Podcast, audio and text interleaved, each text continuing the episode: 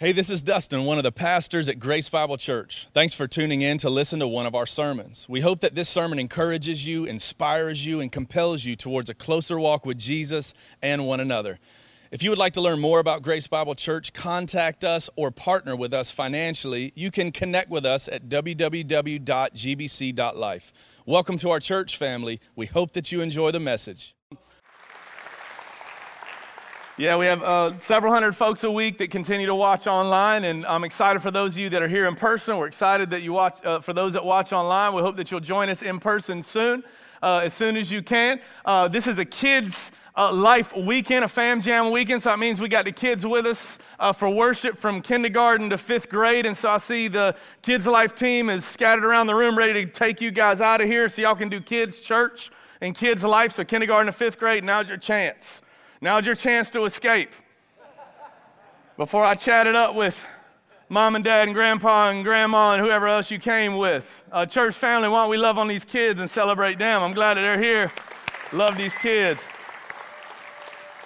Uh, all right, man, we got a pile of them. Uh, good deal, good deal. So, if you have your Bibles, Acts chapter 19. We're studying through the book of Acts. Um, we've been going kind of section by section. We've hit most of the chapters, we've hit many of the verses, but this is a style of teaching that we believe very much in here at GBC called uh, expository preaching, meaning we let the Word of God drive our conversations. Um, and every now and then we'll do topical stuff where we'll, you know, show you different places in the scripture that address certain things in our lives. But most of the time we just go through whole books of the Bible because we know that God has addressed those things for our lives, and we want to make sure we're allowing His Word to drive those conversations. So we're in Acts chapter 19 as we've been studying through it. We've been taking a, a close look at the life of the first century church, the first century Christians, um, the first ever Christians, um, and how they uh, walk through this journey of le- loving Jesus, reaching their community, and doing so without the help of podcasts, resources, RightNow Media, books, years and years and years of fiery sermons. Like they had two things going for them um, remembering the words and work of Jesus and the power of the Holy Spirit. And they were just having to trust Him every step of the way. We still have those in our lives today as 21st century American Christians. We still have the reminder of the words and work of Jesus. We have unlimited resources uh, nowadays to help cultivate our walk with Him and our knowledge and understanding of Him, but we also have the power of the Holy Spirit dwelling, dwelling within us. That's one of the big themes we've seen through the book of Acts is like anyone who steps in to a relationship with the Lord Jesus has now signed up to be a kingdom building disciple maker. Um, the Lord has saved you not just for you, He saved you for the people around you, believe it or not. Uh, you just so happen to be the first one that got plucked out. And He wants to equip you to be a minister, to be a missionary right where He has planted you in the world around you. And so, as we study the Word of God, especially as we've been studying through the book of Acts, we've been learning from these first century brand new Christians what it looked like to reach their communities with the gospel and to spark revival right in the middle of their cities. I'm going to be moving really quick through some material this morning because I have four different categories of people that we need to discuss um, as it pertains to Acts chapter 19 um, here's what's going to happen. We're going to see four different categories of people that the Apostle Paul is ministering to, and we're going to learn as Christ followers what it means to and how do we go about ministering to these four different categories of people. Now, there are some of you in here that will recognize that you are actually in one of the categories of people. Um, I will spend a couple minutes kind of addressing that and talking to you and trying to encourage you. But ultimately, I'm hoping that the Spirit of God like just grabs hold of your heart and shows you how to graduate from that season of your life into being a, someone who is well on the road to being a fully formed disciple who is making disciples to the glory of God and for the good of our communities. Now, um, well, we might as well just get started. Um, this is going to be like super practical, I hope. I'm going to throw all the thoughts on the screen for you note takers so you can jot this stuff down. And we're going to trust the Lord with the outcome of this and how it materializes in our lives, all right? Um, you'll notice, I think, that as we're looking at these four different types of folks that the Apostle Paul was ministering to, they run striking parallels to the four types of people Jesus told us about in Mark chapter 4 when he says, hey, uh, when he told us the parable of the sower when Jesus said, Hey, you know, when you're out there spreading the seeds of the gospel, some are going to land on the path and get snatched away by the birds. Some are going to land in fertile soil. Some will land in rocky soil. Some will land in soil full of thistles and weeds and thorns. I think we're going to see those four categories of soil played out in this encounter in the Apostle Paul's life. So here's group number one Acts chapter 19 Starting in verse 1, it says, And it happened that while Apollos was at Corinth, Paul passed through the inland country and he came to a place called Ephesus. All right, say Ephesus. All right, if you're wondering what to do during your quiet time this week, all right, when Paul wrote a letter back to the people of Ephesus, he called the book what? Ephesians. Yeah, so as you're as we're studying through the book of Acts, you can actually go read the letters that Paul wrote to those people and you get a closer look at what was happening in his mind and what was happening while he was in the city. When he was at Corinth, he wrote back to the Corinthians. When he was Ephesus, he wrote to the Ephesians, and so on and so forth. You get the idea. Now, when he was in Ephesus, he found some disciples. Say some disciples. Yeah, there were some already there. He found some while he was there, and he said to them, Hey, uh, did you ever receive the Holy Spirit when you believed? And they said, No. As a matter of fact, we've never even heard of the Holy Spirit. And so he said, Into what then were you baptized? And they said, Well, we were baptized into John's baptism, John the Baptist. We were baptized into John's baptism. Uh, baptism. And Paul said, Well, John baptized with the baptism of repentance, so that's good, telling the people to believe in the one who is to come after him and that is Jesus. Guess what? He's come. I'm here to give y'all some new news, he says. He's come, he's did the thing, and on hearing this, they were baptized in the name of the Lord Jesus Christ. And when Paul laid his hands on them, the Holy Spirit came upon them. They began speaking in tongues and prophesying, and there were about 12 men in all. Really sweet moment where the gospel takes root in these 12 guys' lives right here in Ephesus. This is group number one. These guys are all about it. They love every bit of what they know about the Lord and His words and His ways. Problem is, they just don't know a whole lot yet. They needed somebody to stop by and explain more for them. So, this is category number one. This is the people of the untrained mind. The heart's in the right place. They love Jesus, they love everything they know about Him. They're, they're being faithful to that. Bottom line is, man, they just need somebody to stop by and coach them up. This is the category of the fertile soil that Jesus talked about. Man, I love these folks. We got all kinds of folks like that in our church family. Man, whatever it is that they do know of the Lord, they walk faithfully to it. But the good news is there's so much more for us to learn and grow in our relationship with Him. That's why we gather together in this environment. That's why we have Grace University classes on Wednesday night. This is why we start at a young age training your children and, and exposing them to the Word of God. We don't do uh, child care here at Grace Bible, we do children's ministry from the time that they're in the nursery, from the time that they're being rocked as babies. They are singing worship songs over those children. There's worship music playing in the background. Those volunteers are ministering to those babies before they even understand what in the world's coming out of their mouth. Because we believe in training Christ followers. We want to lead everybody into a growing relationship with Jesus Christ. This particular category of folks that the Apostle Paul came across, man, they, they were faithful to what they knew. They just didn't know a whole lot. I bet some of y'all might find yourself in that category this morning. All right, if you're in that category, first of all, I'm, I'm thrilled about the fact that you are hungry to grow in your relationship with the Lord. And let me tell you, like, you being here is one of the many environments that are going to help cultivate your relationship with the Lord. But there's so much more that needs to be done. And just so you know, like, you're not going to grow in your relationship with the Lord at the trajectory that He longs for you to if your relationship with Him starts on Sunday mornings at 10 and it ends at about 11:15. You hear what I'm saying? Like you, you have to actively step into this relationship that you have with Him. And I would encourage you, um, sign up for some of our Grace University classes when we offer them. We just wrapped up a series on gospel basics. We just finished a ladies only group um, that was uh, how to understand and study your Bible. We have a group that is Spanish speaking only that's studying the group, uh, uh, the, the book of Galatians. We'll recycle and we'll offer more class. We have a large group in here where we're studying the book of Acts in more detail. Um, on Wednesday nights, it happens at all that happens at six o'clock. And so there's there's options, but even beyond that, let me challenge you. If you're not already doing this, give God your first 15. Commit at the beginning of every day to begin your day with the Lord. That may mean that may mean having to wake up 15 minutes earlier. Lord, Dustin, you getting in my business now? 15 minutes. Just start. Start there. Before you know it, like your time with the Lord, it may be five one day, it may be 50 the next.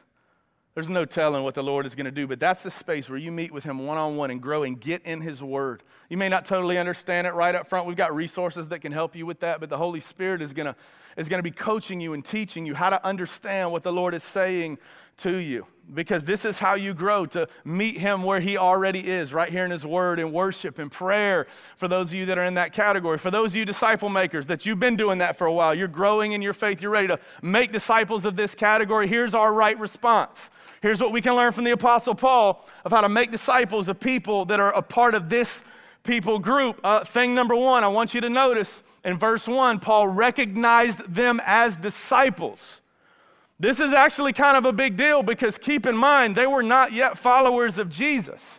They were followers of the fact that they knew Jesus was coming. They had been baptized by John the Baptist. Remember, John the Baptist was the voice from the wilderness crying out, Prepare you the way of the Lord. And John the Baptist said, The one that comes after me is one that I'm not even worthy of tying his sandals. That's all they knew. That was the extent of their knowledge, but they trusted that with all of their heart. They believed in the Messiah to come. They knew that John's promises were true, that God's promises through John were true, I should say.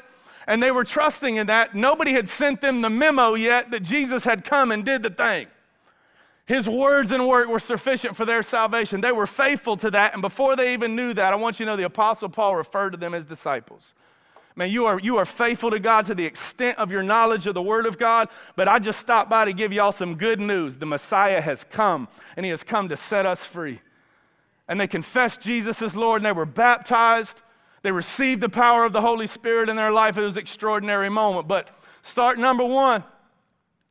Oh, disciple makers wanting to make disciples of this fertile soil. Start by acknowledging the fact that they are in the family of God, that God is inviting them in and doing a work on their heart and invest your life into making disciples. Number two pops up in verse two and three. Notice that the Apostle Paul, he didn't give them a lot of information until he asked questions. You got to start by asking questions. Oh, holy rolling Bible thumper, I know we got a whole lot that we want to tell them, but don't overwhelm them until you know where it is they're coming from and understand where the disconnect and their biblical knowledge is. Notice he started with a broad question. Just said, Hey, uh, you guys received the Holy Spirit yet? And they're like, No, we never even heard of that. What is that? And he says, Well, okay, okay, well, let me ask you another question. Who, who then did your baptizing? Like, oh, it was John the Baptist. And then Paul's like, Oh, okay, I get it now. Y'all just hadn't got the memo that Jesus had come. So start asking some meaningful questions in their lives. Get to know them, get to know their context and their history. And man, did you grow up in church? Man, are you new to this? Like, tell me a little bit about your relationship with God. How's He answering your prayers? What are you praying about in this time in your life? Just start asking questions. Get some context, man, of what's going on. And these people that are new to the faith. By the way, people of the untrained mind, this is not an age specific category. I know some young people that are hard and fast running after the Lord. They're putting themselves in every environment to grow in their faith, and they have leapfrogged generations ahead of them in their growth and walk with Jesus. There's people that may, you, you may have been a Christian for the last four or five decades, but haven't been growing in your walk with Christ. You're just as much a baby in Jesus as you were 40 years ago when you gave your life to Christ if you haven't been walking with Him over these 40 years.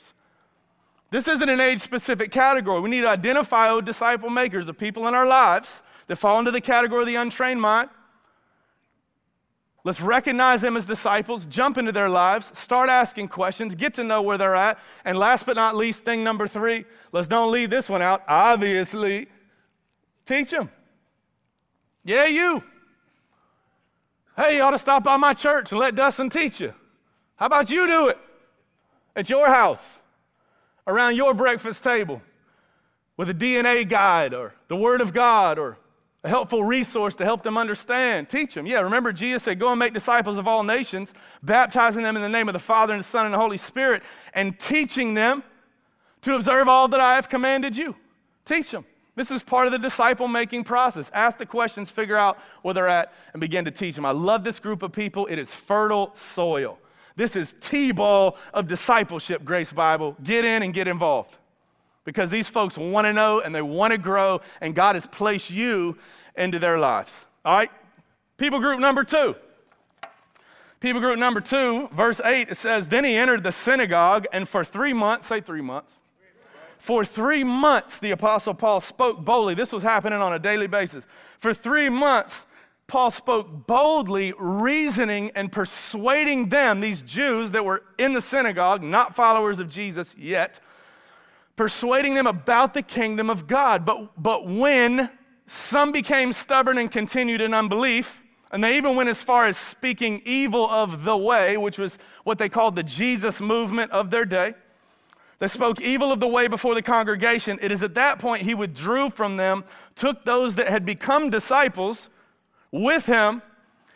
He rented a place across town, the Hall of Tyrannus, and he continued for two years there teaching them all the res- and through that all the residents of Asia heard the word of the Lord both Jews and Greeks. Here's Here's category number two.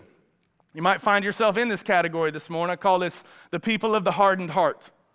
We just saw people of the untrained mind. Now we're looking at the people of the hardened heart. This is the rocky soil Jesus talked about in Mark chapter 4. There's a little bit of soil there. They're willing to have some dialogue. There's some opportunity for some seeds to get planted because there's at least an open discussion happening. But it's because the soil is so deep for all intents and purposes, it just feels like they're just outright rejecting the message. But Paul continued day after day, month after month, for three months, ministering to these people the Word of God so that they could have the possibility of understanding the work of Jesus and their life being transformed. Now, before I jump into how we are to respond, ye o disciple maker, let me respond to the people that are in the room or online that fall into the category of the people of the hardened heart. I know you are here. I don't know who you are, but I know you're watching, and I know you're in this room listening. Not only do I not know who you are, there's probably some people sitting around you that you know well, and they may not even know that you fall into this category because this is something that's happening inside of you. You, you, you play the church thing well because Maybe it feels like the right thing to do. Maybe it just keeps the in laws or the family off your back. Maybe because you want your kids to grow up in church, but you, you, you just, I mean, in your heart of hearts, you're just kind of like at arm's length at best. Um, may, maybe, maybe you've gone through something so significant and so traumatic in your life that you just kind of thrown God into timeout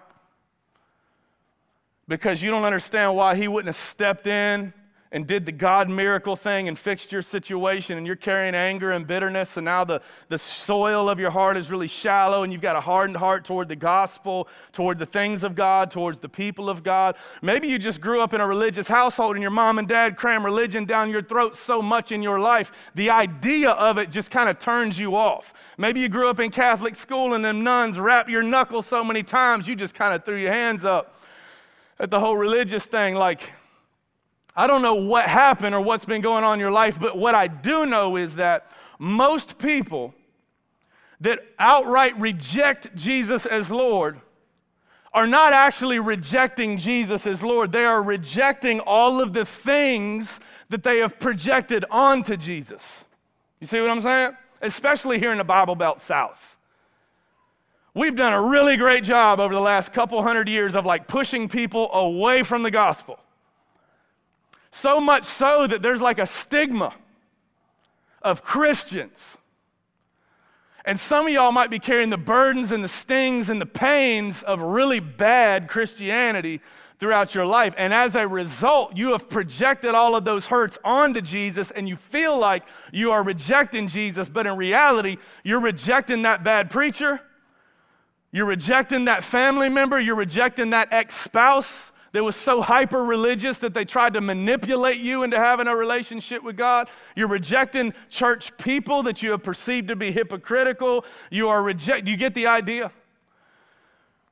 So, just like the Apostle Paul did, before we move on and I talk to disciple making Christians, I need to talk to the group of the hardened heart and just say to you before you reject Jesus, I just need to make sure you know what it is that you are rejecting.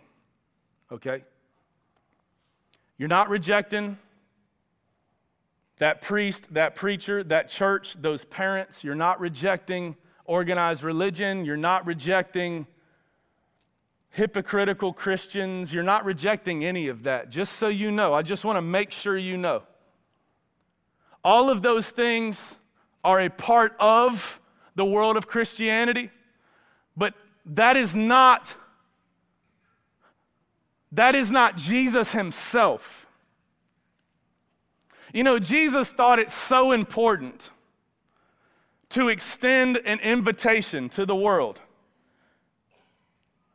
to be a part of his family and to be made right with God and have your sins forgiven. He thought it so important to extend that invitation personally that instead of sending it through the angels, and that's their job, they're the messengers, they're the invitation hander outers.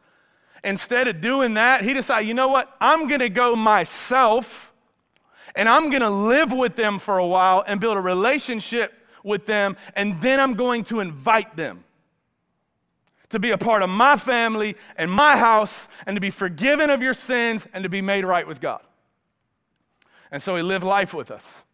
For 32, 33 years, a man named Jesus of Nazareth dwelt the face of the earth. He was the most polarizing figure in human history. There is none that compares to the controversy that surrounds him, to the followers that he has, there is none that compares. This isn't churchy religious talk. This is just world history I'm talking about right here.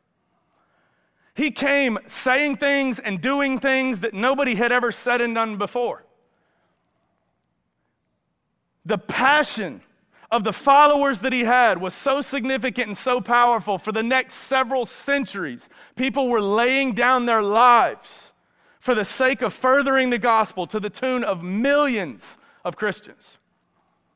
But in the days that he walked the face of the earth, the passion of his rejectors was also so strong, they just wanted to kill him. And so they did. And then a few days later, he showed up, and they were all scratching their heads thinking, I thought we just killed this dude. And then here he is, pumping gas. What in the heck? And I can assure you that the Jewish synagogue and the Roman authorities exhausted every ounce of resources that they had to try to figure out what in the world had happened. But surely the one that was crucified was now alive and he was eating with people, hanging out at the beach, cooking fish on the shoreline, having conversations with hundreds of disciples at a time, out in public so everybody could see it on a hillside, so that even people in town could watch. He was alive because it was God and he had conquered death. And the reason why he died on the cross for our sins and rose again from the grave is so that he could conquer death and all the dead things that life has to throw at us, namely sin. Which sin, by the way, your sin and my sin, according to the scriptures, makes us enemies with God. Scripture literally refers to it as we were at war with God when we were in our sin. We didn't stand a chance of being made right with God. The sacrificial system couldn't have pulled it off, and your good behavior would have never been able to make it. And so God showed up with an invitation in his hand, delivered through some nails in his hands and feet and a spear in his side to let the world know I love you so much, I'm going to pay the price that you cannot pay. And he paid for all of our sin. Whosoever would believe in him would have all their sins paid for, would be made right with God once and for all, for all time, past, present, and future sin paid for. So that you could be made right with God and so that your eternity could be secured, that you would be able to dwell with Him in His glory forever with all the other whosoever's that chose to follow Jesus. Oh, and we're going to be surprised who's in heaven. Let me tell y'all, there's going to be some wild whosoever's up there. And there's going to be some really churchy whosoever's that never chose Jesus, and we're going to be shocked that they ain't there. But God so loved the world that He wanted to deliver the invitation personally and pay the price personally so that you could be with Him. And whosoever believes in his words and in his work shall be saved. Their sins shall be forgiven. They are adopted into the family of God, and their future is secure. I just wanted you to know that if you're rejecting Jesus, that's what you're rejecting. None of that has anything to do with your church hurt or your old preacher or your old priest or that nun or your parents. It has nothing to do with that. I want to make sure if you're going to reject Jesus and you find yourself in the category of the stony heart, that you know what it is that you're rejecting. Oh, disciple maker, you have folks with a stony heart in your life. And we have a responsibility to enter into their discipleship story, to make an investment, a deposit for the glory of God. Um, here is what we see modeled in the Apostle Paul's life. Verse 8, he intentionally had a gospel centered relationship with them. Intentionally. We're making gospel investments in his life, relationships with gospel intentionality. Verse 8, we see that. For, daily, for three months, he was gathering together on their turf where they were already hanging out. He went to them just to have conversations with them to help clear up the fog of what it is that Jesus had done for them. And that takes us to our second one. Not only was he doing that, but he took the time to answer legitimate questions. He didn't waste his time piddling around answering questions. Can God make a rock so big he can't pick it up? That'd be a waste of time for him to discuss. But he knew that in the group, like there were people who there were just some unanswered questions in their mind, and if he could help them arrive at a cognitive place of assent, then their heart would get on board with it. And so he spent all the time he had to answer all the hard questions. And that's, that's what it, the Lord invites us to do.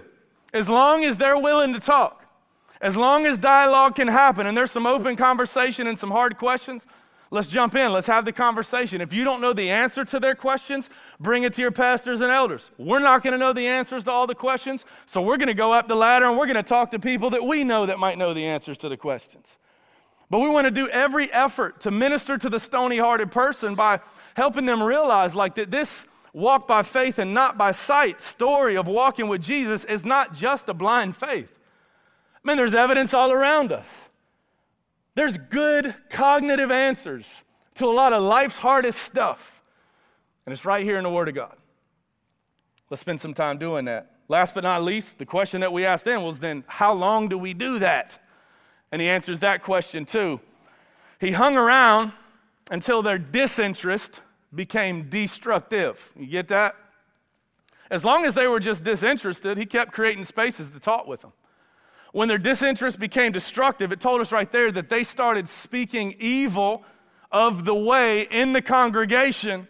They weren't just having open dialogue anymore. They wanted to be destructive about it. And at that point is when he packed up his stuff. He grabbed those that had chosen to follow Jesus and he said, Hey, I rented a place across town. Let's start having church over there for a while. I'll invest in the ones that want to be invested in. But he took some time. And it wasn't until their disinterest became destructive that he decided to throw up the white flag and move on. This next group, this gets interesting. This will be a whole sermon in itself, this little section, but we'll have to just skim over it for the sake of this conversation. God was doing extraordinary miracles by the hands of Paul, verse 11, so that even his handkerchiefs and aprons that had touched his skin were carried away to the sick, and their diseases left them, and evil spirits came out of them. Yo! Yo! Man, I want, I want that. That's what I'm talking about. Powerful stuff. Everybody in town was starting to take notice of it, including the people who weren't followers of Jesus, particularly the, these guys. Then some of the itinerant Jewish exorcists, so these are traveling Jewish guys who don't believe in Jesus, but they, their job is to cast demons out, apparently they undertook, they saw what was happening with Paul and assumed that, well, saying Jesus' name must be the magic words. So they undertook to invoke the name of the Lord Jesus, who they didn't even believe in, over those who had evil spirits. And this is how they would say it I adjure you by the Jesus of whom Paul talks about. Hmm. And the seven sons of the Jewish high priest named Sceva, while they were doing this, one of the evil spirits talked back. Yo. And this is what he said Jesus, I know, and Paul, I recognize, but who the heck are y'all? ain't never heard of y'all before. Obviously, no threat to the kingdom of darkness. Y'all ain't even on my registrar here. And the man in whom was the evil spirit leaped on them, mastered all of them, and overpowered them, whooped all their heinies And then they fled out of the house naked and wounded. And this became known throughout all the residents of Ephesus, both Jews and Greeks. And fear fell upon them all in the name of the Lord Jesus Christ was ex- extolled, exalted, lifted up high. You get the idea. Hey, this is people group number three. People group number three that the Apostle Paul were ministering to was the people of a selfish motive. The people of a selfish motive. I call this the ones that Jesus talked about, the thorny soil. There's some depth to the roots there because they are taking notice of the power of what Jesus can do and is doing, and they want to be a part of that. The problem is there are other things rooted in their soil that are choking out the authenticity of their walk with God because those things are growing faster. This is the group of the selfish motive, all right? This is the group, just to, I'm, I'm assuming you don't know any itinerant Jewish exorcists. So this is the group that shows up to church to hand out business cards.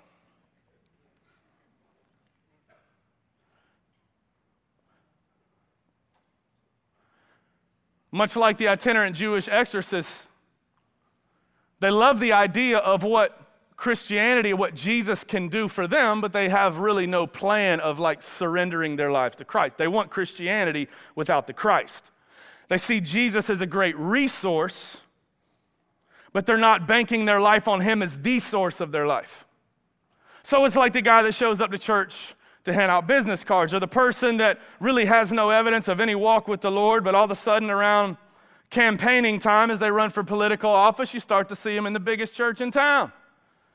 They like the idea of what the family of God and the kingdom of God can do for them. Let's take the heat off of those folks and let's put it right onto our lives. I would bet some of us fall into this category from time to time.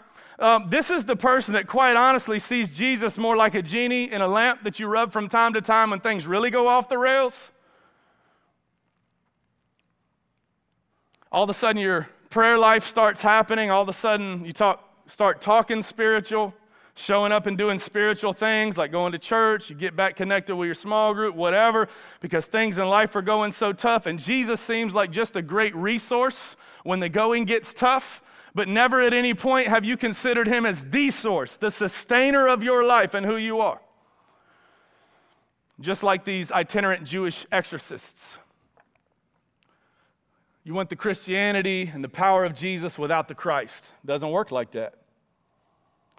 And this particular group of people needed to be ministered to, needed to be discipled. Oh, an oh discipler who is faithfully walking with the Lord and wanting to make disciples of the people with a selfish motive. This is a really tricky one because let me just let me help us out and just remind us we can only see fruit that is produced on the tree. We cannot see the roots. Let me just help y'all out. God has reserved a certain place within his creation called humanity that only he has access to, and that is the motivations of our heart. We can't see it. Now, we're going to make judgment about other people's motivations, and heck, you might be right, but it's just a guess on your best day.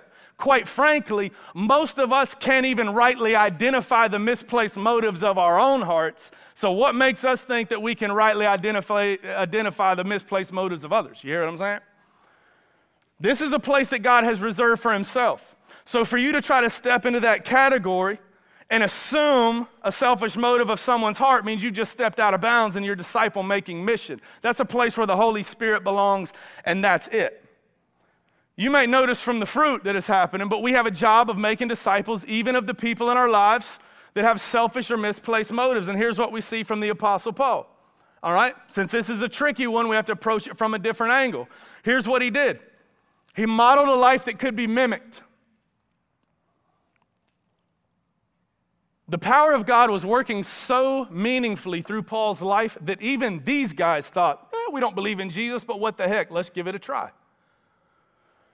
Something about it was drawing to them. The apostle Paul tells in 1 Corinthians chapter 11, "Follow me as I follow Christ." In other words, set an example. He told Timothy in 1 Timothy, Chapter 4, he says, Set an example in speech and life and love and faith and in purity. Like, we can't judge the motives of the human heart. We can assume them, but we can't judge them. So, like, Let's not slip into the temptation of being hypocrites ourselves, of being more concerned about the misplaced motivation in someone's life versus actually setting a biblical and godly display with our lives so that they have something authentic to look at. What do you, th- what do you say? That's number one. We want to model a life that's worthy of being mimicked as we follow Christ, that people would see how we love our families, how we lead, how we serve, how we pray. The second thing is celebrate what you can. Celebrate what you can. We don't really get to see how the Apostle Paul responds to the sons of Sceva right here, but we do see a similar situation happen when he was in Philippi and when he wrote back to the Philippians. In Philippians chapter 1, verse 18, there were people that had come to the Apostle Paul and said, Hey, those guys over there, they're preaching Jesus, but they're not a part of our group. Like they're not really followers of Jesus, they're just preaching. The apostle Paul's heart towards this is really powerful. He said in Philippians chapter 1:18 basically this. Whether they preach from false motives or the right motives, I'm going to rejoice because Jesus is being preached. So let's celebrate what we can. You see the guy coming in to hand out business cards, you see somebody showing up into your religious circles around campaigning time like, "Man, hey, I'm so glad that you're here." We're so glad to have you worshiping with us. Man, it's a great place to be. We, we love having, having our community members here worshiping with us. You, you got a family member that has no real evidence of a walk with Christ, but yet you're standing by the hospital bed with them and all of a sudden they get super religious. Celebrate what you can. Don't be worried about how they used to be. Don't be worried about what might happen in the future. Why don't you just, let's be present in the moment and celebrate what we can. Pray with them, call out to Jesus with them. Trust God with them. Cry with them. Pray with, just let the Lord work in that moment. Who knows what the Lord will do? Celebrate what we can. Last but not least, pray for what we can't.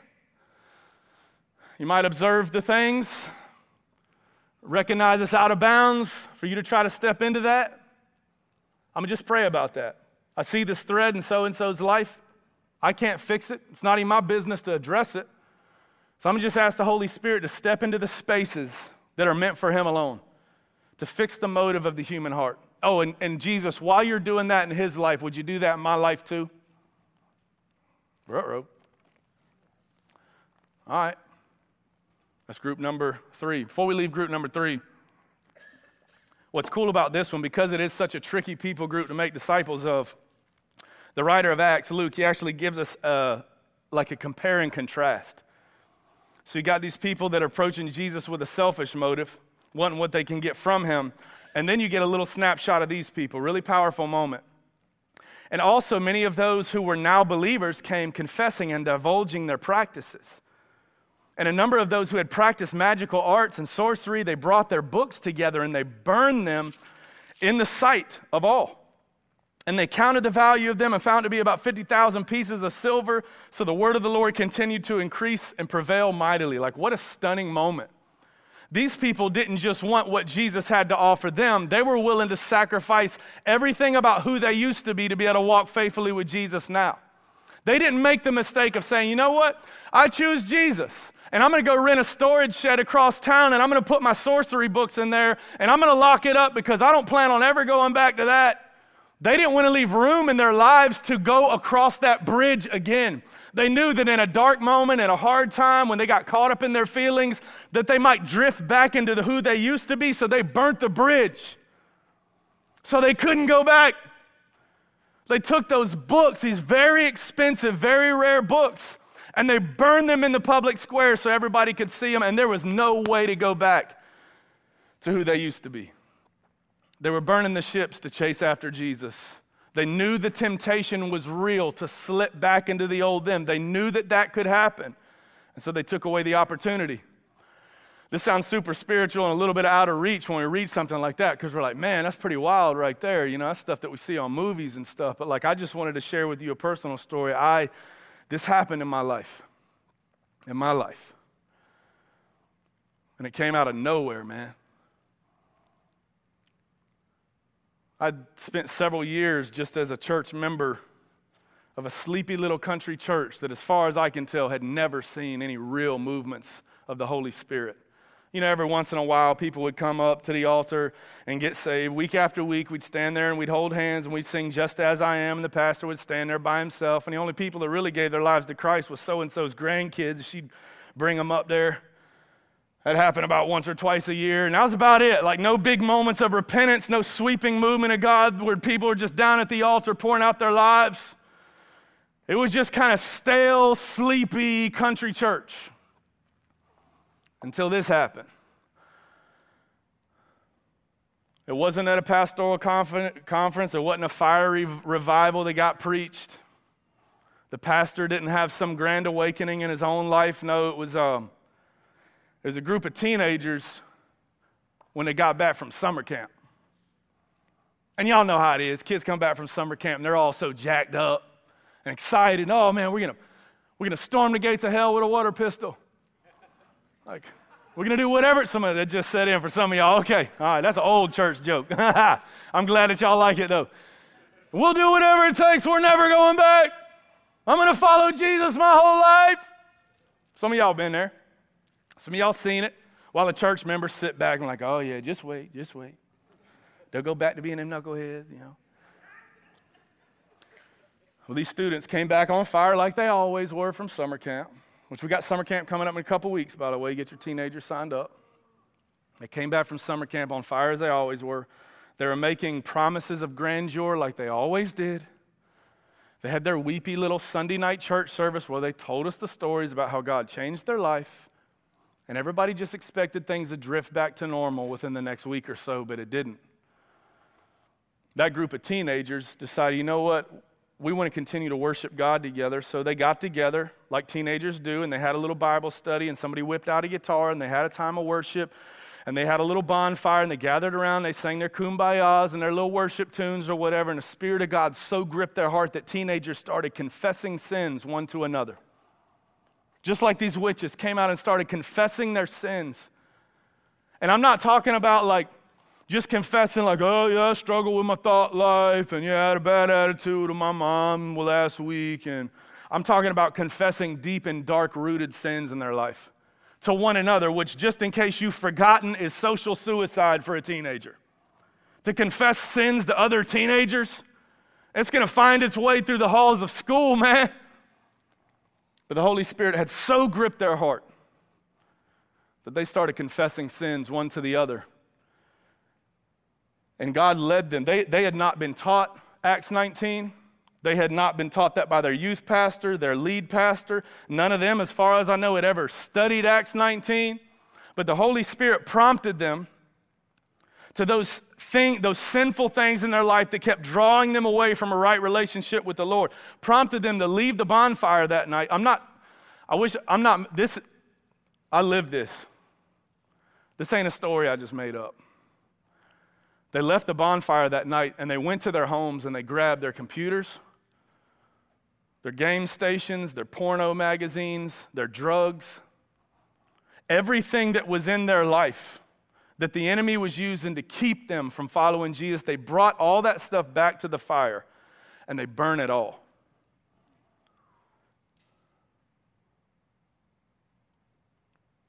Parents didn't know whether to be mad or celebrate.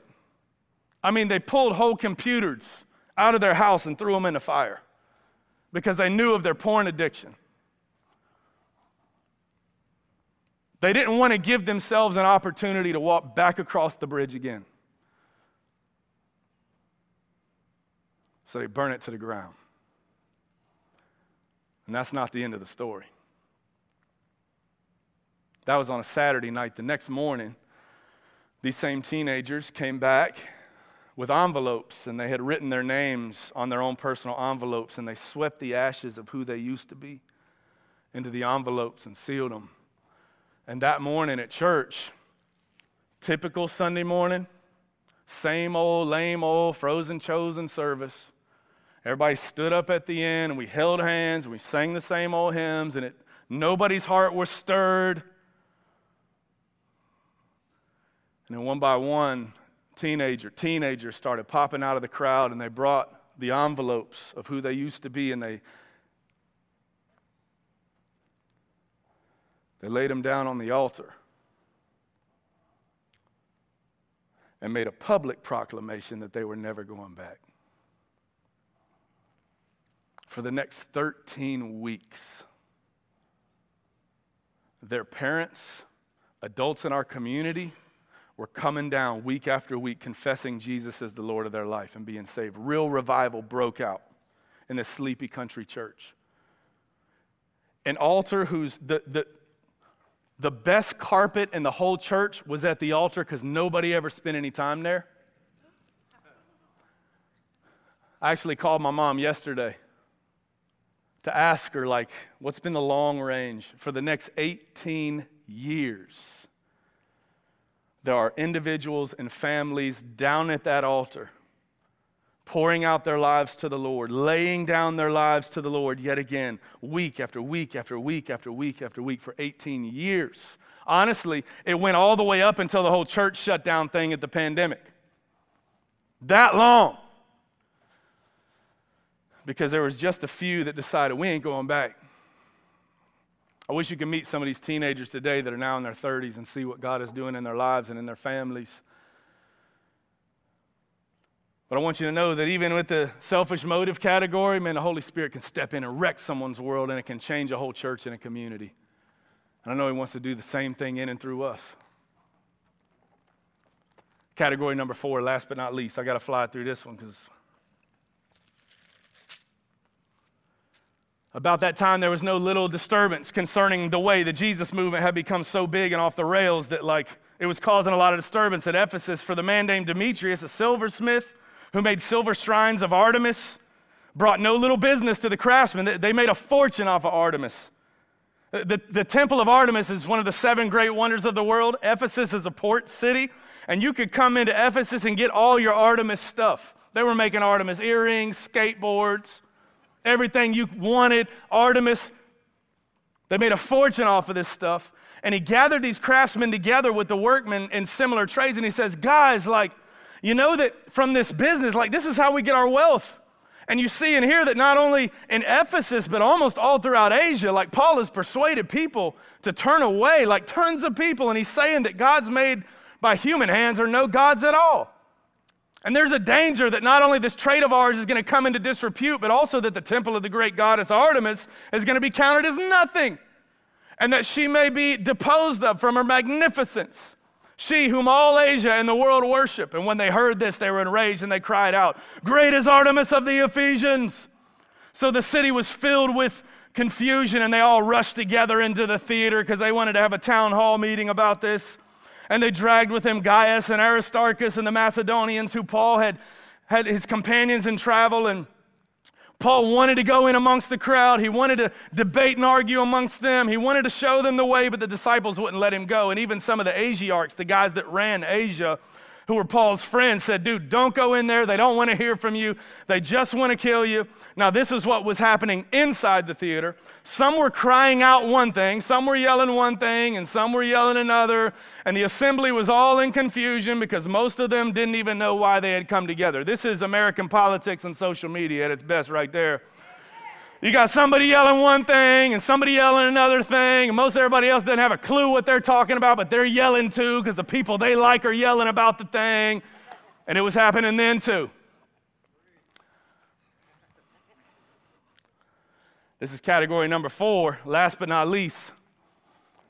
This is the category of folks in our lives, this is the path. Jesus talked about there will be some seeds fall on the path, and the birds are just going to come snatch them away. It is so hard there, there is no soil. This is the people of a different mission. The people of a different mission. Bird seed on the path. These people weren't open to discussion. You have some of those in your life? They weren't open to discussion. Their God wasn't Artemis, their God was their wallet. And they were willing to tear down anything that stood in the way of that. They'd live and let live as long as you didn't bother them. But, like, if your religion started getting in the way of their financial portfolio, then down with Jesus. That was this group. And I want you, did you see how Paul handled this situation? You see what he did? You see what he said? Nothing. Wait, what? Nothing. Well, I thought us Christians, we need to get loud and boisterous and we need to yell back across the theater at them. He knows he did nothing. Now, Paul, those of you that were here last week, Paul's heart rate was probably over 95 BPM. And so, by the glory of God, he had some guys around him whose heart rate was under 95 BPM, and they said, Whoa, bro, I know you want to go there and set the record straight, but it ain't going to do anything. Don't go in there. Run the chance of bringing ill repute on the glory of God on your own life. Just stay out of that mess, man. I, I, I draw this from silence, but I'm assuming that they probably prayed. Prayed for the people in that community, but he didn't go in there and do anything. He didn't say anything, he didn't debate. He didn't go in there and try to fight and argue his way because his friends under 95 BPM recognize that, like, nobody has ever been argued into the kingdom of God.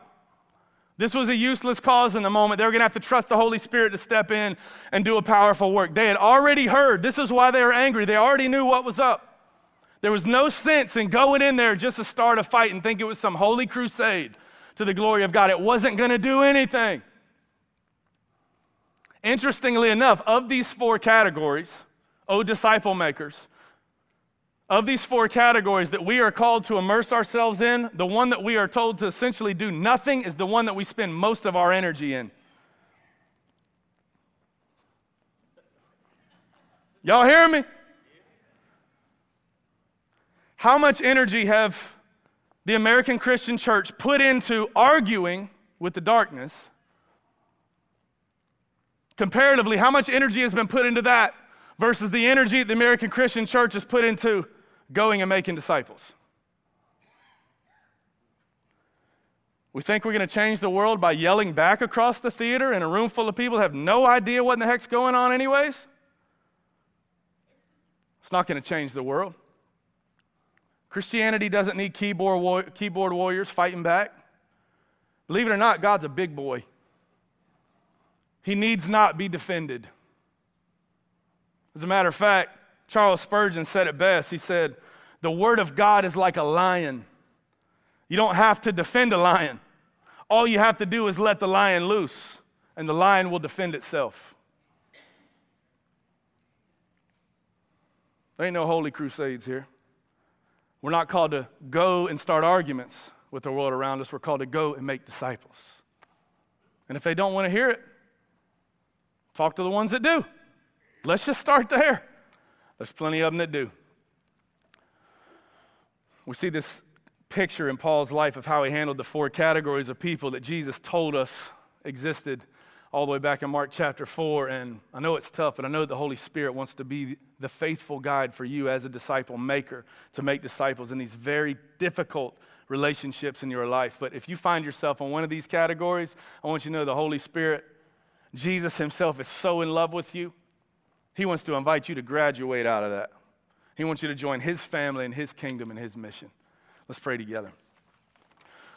Lord, we thank you for your love. We thank you for your commitment to us. And we thank you for your commitment to saturate the world with the knowledge of the glory of God. And however you want to use us in whatever complex and strange and complicated ways to do that, Lord, we are yours.